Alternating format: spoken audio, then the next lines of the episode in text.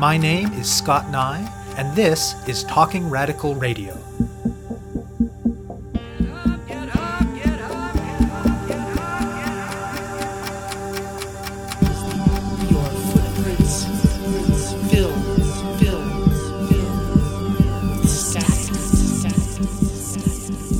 Hello, and welcome to Talking Radical Radio, where we bring you grassroots voices from across Canada.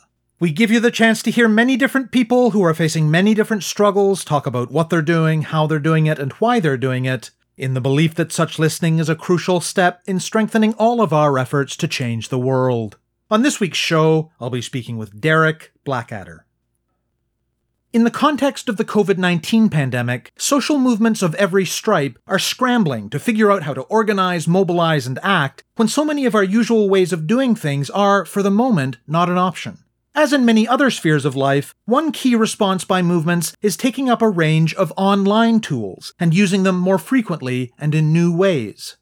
Movements have been debating how best to make use of online tools for a long, long time, and today's episode looks back at that journey in one movement, from the pre internet days of the 1980s right up to today's urgent pandemic inspired shifts.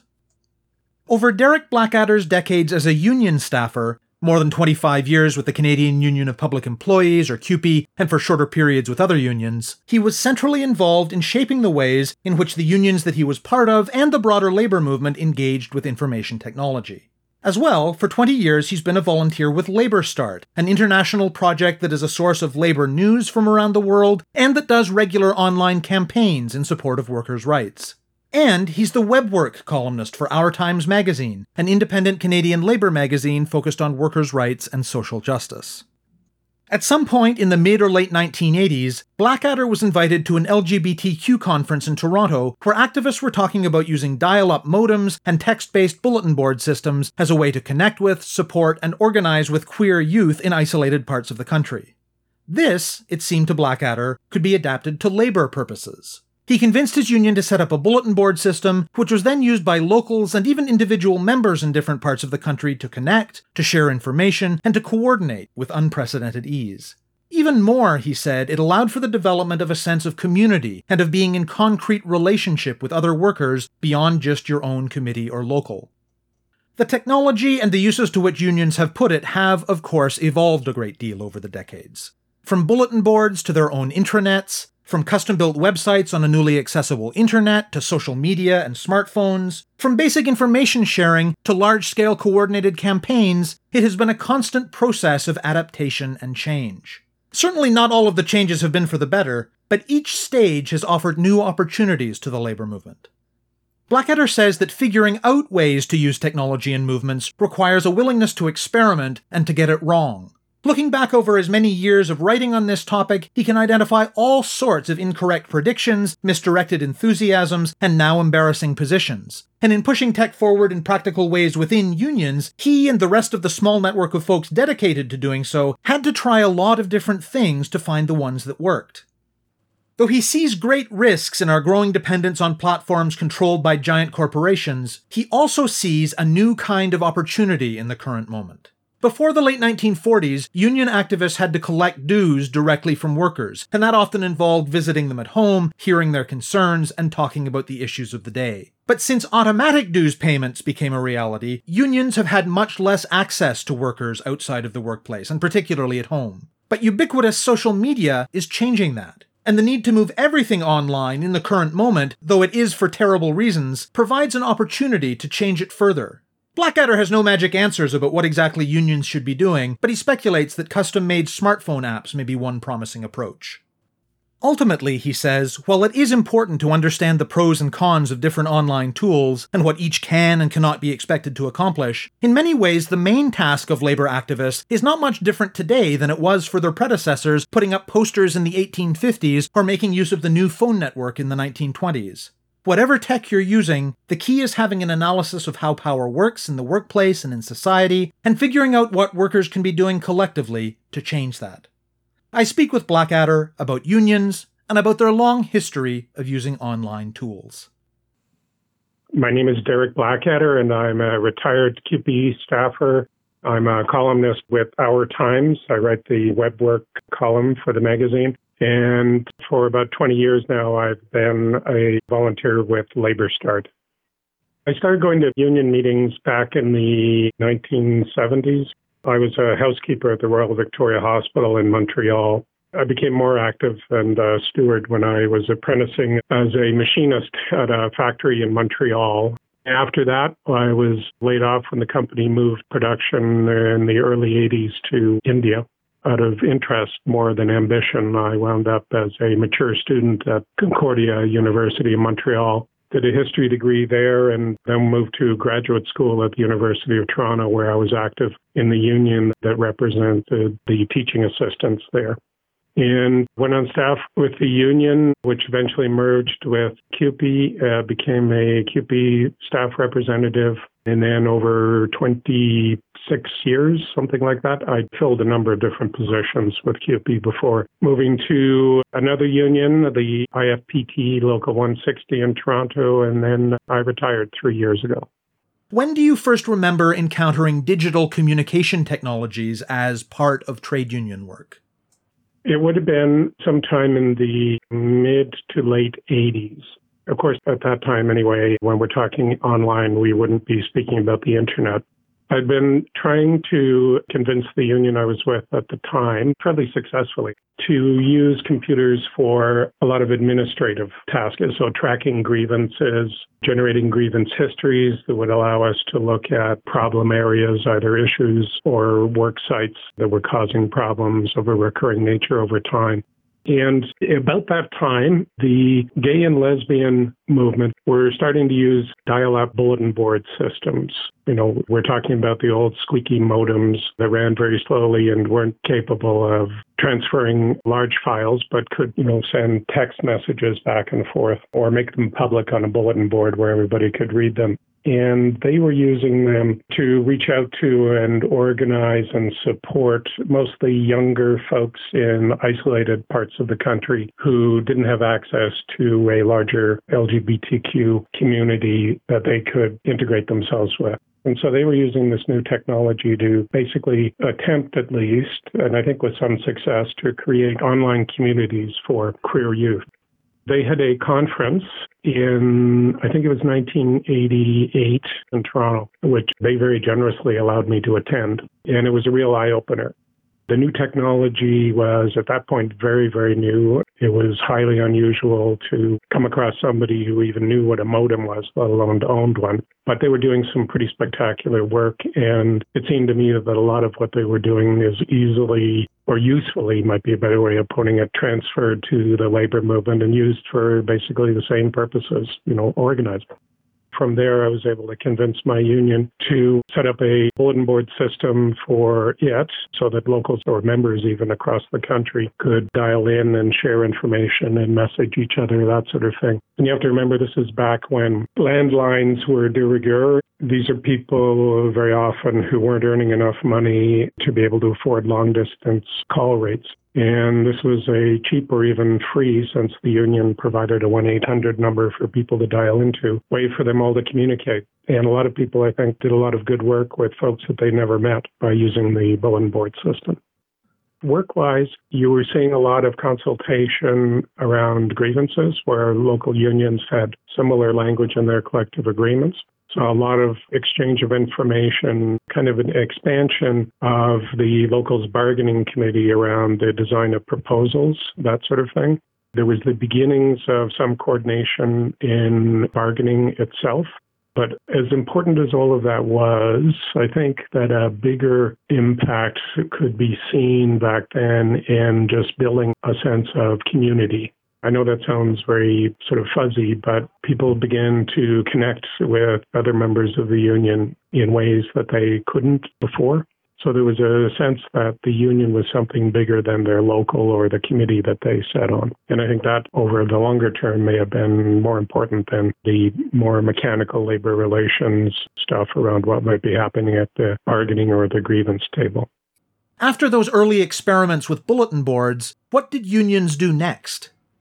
CUPE had a guy in their communications department who had an interest in computers, and he built a system in his spare time that was called Solidarity Network, abbreviated as Solinet, which CUPE funded and which grew to basically be a large intranet for initially CUPE staff and then eventually CUPE staff and a considerable number of locals. And Solinet, in many ways, pointed the way for unions' use of the internet. It was kind of a bridge between the small, kludgy, occasionally not very reliable bulletin board systems and the internet Solinet was able to do a lot of what the bulletin board systems were doing, but it did it on a much larger scale. The technology improved. It allowed for much faster transmission of text and files, which made a significant difference to the way in which the internet could be used.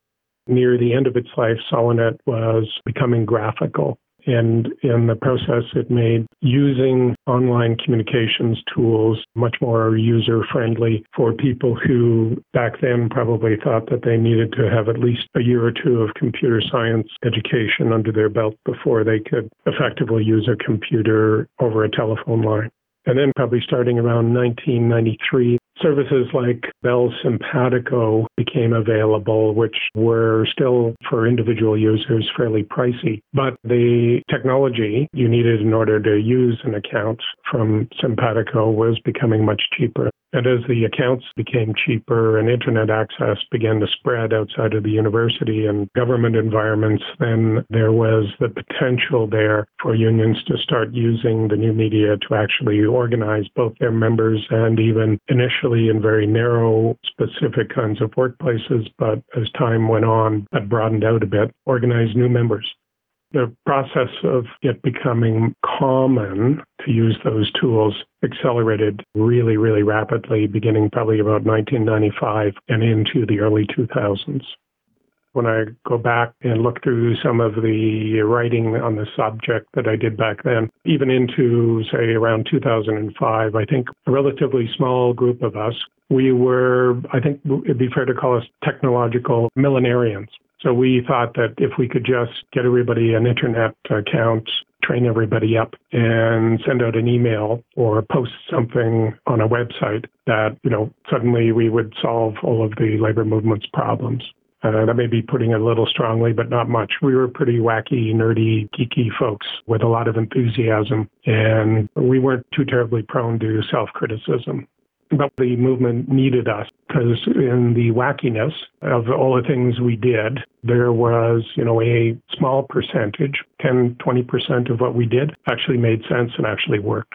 Trade unions are organizations that are not overly burdened by resources, either human or financial or technological. And so sometimes it was difficult to get attention. But if you could demonstrate to the elected leadership of a union that something would actually work, and that in many cases it would make their lives not easier perhaps, but would make their work that they did more effective, even if it meant that they might wind up doing more work. And they were usually, in my experience anyway, pretty enthusiastic about adopting it.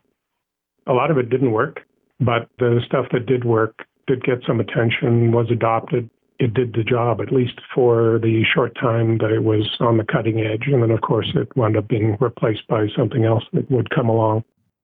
So I guess we've reached the early 2000s when the internet was much more broadly a part of people's lives. From that point on, how have unions continued to refine and expand their use of online tools? Even if I didn't self identify as such, it would pretty clearly identify me as a geezer. But I think that that period, roughly from about 2000 to about 2006 or 2007, could be considered the golden age of trade unions and the new media. It was a time when artisanal, you know, built as opposed to bought and hosted websites for trade unions were common. There was a lot of creativity there. There was a lot of experimentation with unions doing things with websites that you couldn't do or would have difficulty doing today using, you know, the website in a box approach because the people building the site could build it to suit what the union's objectives were, what its membership was like, and what purposes it was going to be put to. I tend to date the decline of that golden era on the appearance and the spectacular increase in the popularity of Facebook starting around 2006, I guess, or 2007 to the point where now today there are unions that, despite the dangers, and there are many, have completely walked away from owning their own website and have basically contracted out their online presence to Facebook or some other social media platforms. In the process, of course, they gain access to their members in the sense that pretty much everybody of a certain age, anyway, is on Facebook or one or two others of the uh, social media platforms. But at the same time, they're also limited in what they can do online by what Facebook allows them to do online. And of course, more dangerously, they're subject to Facebook's limits on what they can say and do on Facebook. And so, in becoming even rhetorically militant on Facebook, they risk Facebook deciding that they have done something unpleasant and that therefore they're no longer welcome on Facebook, leaving them and their members, more importantly, up in the air and with no place to go. How else has the world of social media shaped the practices of unions online? What other opportunities has it opened up, for instance? It has been possible for a while, but in large part, unfortunately, because of the COVID 19 crisis, we're starting to see it happen more often. But it is possible for a union to be in a member's home or in a member's life in a way that we haven't been since the RAND formula. Uh, and that's the name in Canadian labor law for the system of a closed shop and automatic dues payments that emerged in the late 1940s. So in 1930, if I was a union staff person or a steward or a local president, depending on how cooperative my employer was, I would have to go to a member's home once a month or once a week, and I would physically have to collect dues from them that was an organizing opportunity. It would give me a chance to talk to the member, to uh, let them know what was happening elsewhere, find out what they were doing, what their concerns were, all of that good stuff. What we won and what we lost with the institution of the RAND formula can be debated endlessly but it did detract from that personal contact. So the union, after 47, became increasingly limited to contact with the members in the workplace, but subject then to oversight by the employer and at membership meetings. And the membership meetings attendance was a problem in a lot of ways. There are barriers to people's participation, particularly for women. And with the calls on the union activists and officers' time without the requirement that they go and collect dues, they weren't going to wind up on a member's doorstep. And then, probably by some time in the 70s, if you showed up on a member's doorstep asking to talk to them about something or other, they would ask you to go away what email first in a kind of thin edge of the wedge manner did and what the social media platforms, especially Facebook, did was make it possible for a member to participate to some extent on their own terms in union activities. So it made it possible for a local union to organize people without having to drag them to a meeting. And then now, of course, we're seeing a further step forward. It'll be interesting to have this conversation a year from now and debate what's happened, whether we've dropped it or not. But it's now possible for the first time since you know, 1947 in many of our unions, for a member sitting at home to interact with the union. So using Zoom or Skype or Jitsi or Facebook Live, much more on their terms than before. They can contact their union, they can interact with it, they can debate with their coworkers what needs to be done about this or about that. They can express their opinions about the performance and direction that the local union executive is providing. So it'll be interesting to see what comes of it. I'm a little concerned about the extent to which the organizing potential and what we're doing now as part of a response to a crisis will be forgotten once the crisis goes away. There'll be other calls on union activist time. It'll be difficult to find the time to sit down, look at what worked and what didn't work through this, and make sure that what worked continues to be done. Another response to how movements are restricted right now is an acceleration of the existing trend towards use of grassroots campaigns that are primarily online. What are the strengths and weaknesses, do you think, of online campaigning? I think I have two answers to that. The strength is, of course, that you can reach more people and you can reach people who, even if they were inclined to do it, might never be able to attend a union meeting or go to a meeting with a local union activist. And we could talk about email versus NationBuilder versus any of the other tools that are currently available or which will become available over the next few years, all of them adding to that ability to reach larger and larger numbers of people and also adding to what you can do or what you can send to those people. So, in that sense, it has all been wonderful.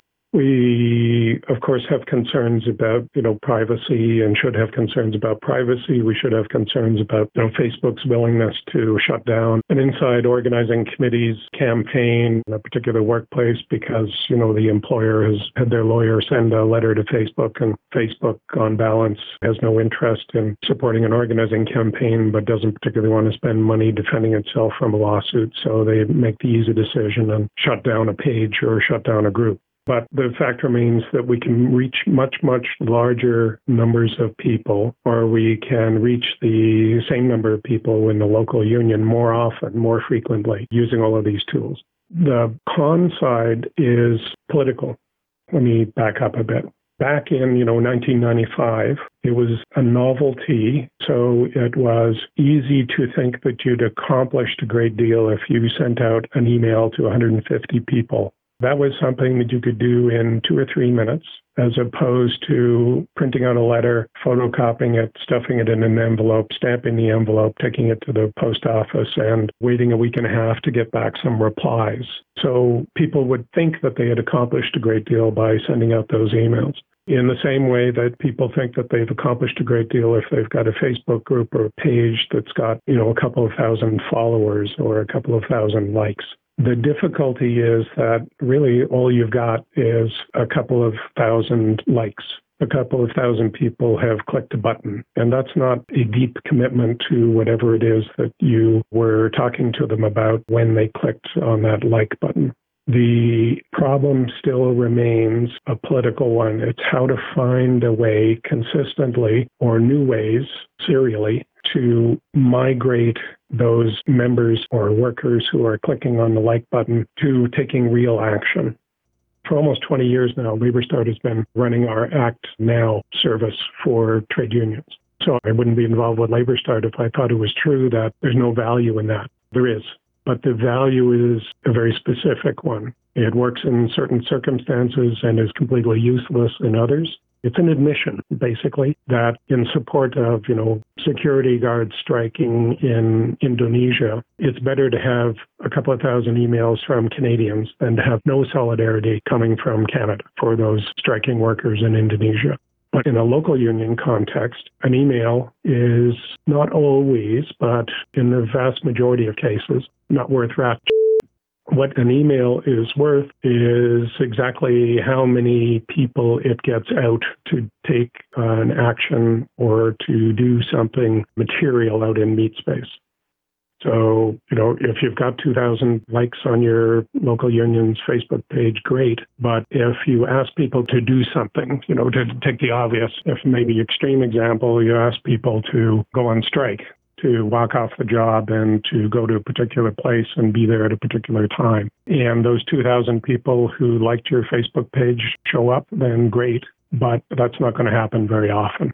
Negotiating that political bridge between cyberspace, slacktivism is the term that I think is still fairly popular. And a meat space action is the key to making effective use of social media or any online tool. And that's the tough one. That's the one where the local leaderships and activists' assessment, political analysis of their membership, of the employer, of the issue, and all of those things has to come into play. And that analysis is pretty much the same analysis that our predecessors in 1850 were using. It hasn't changed much.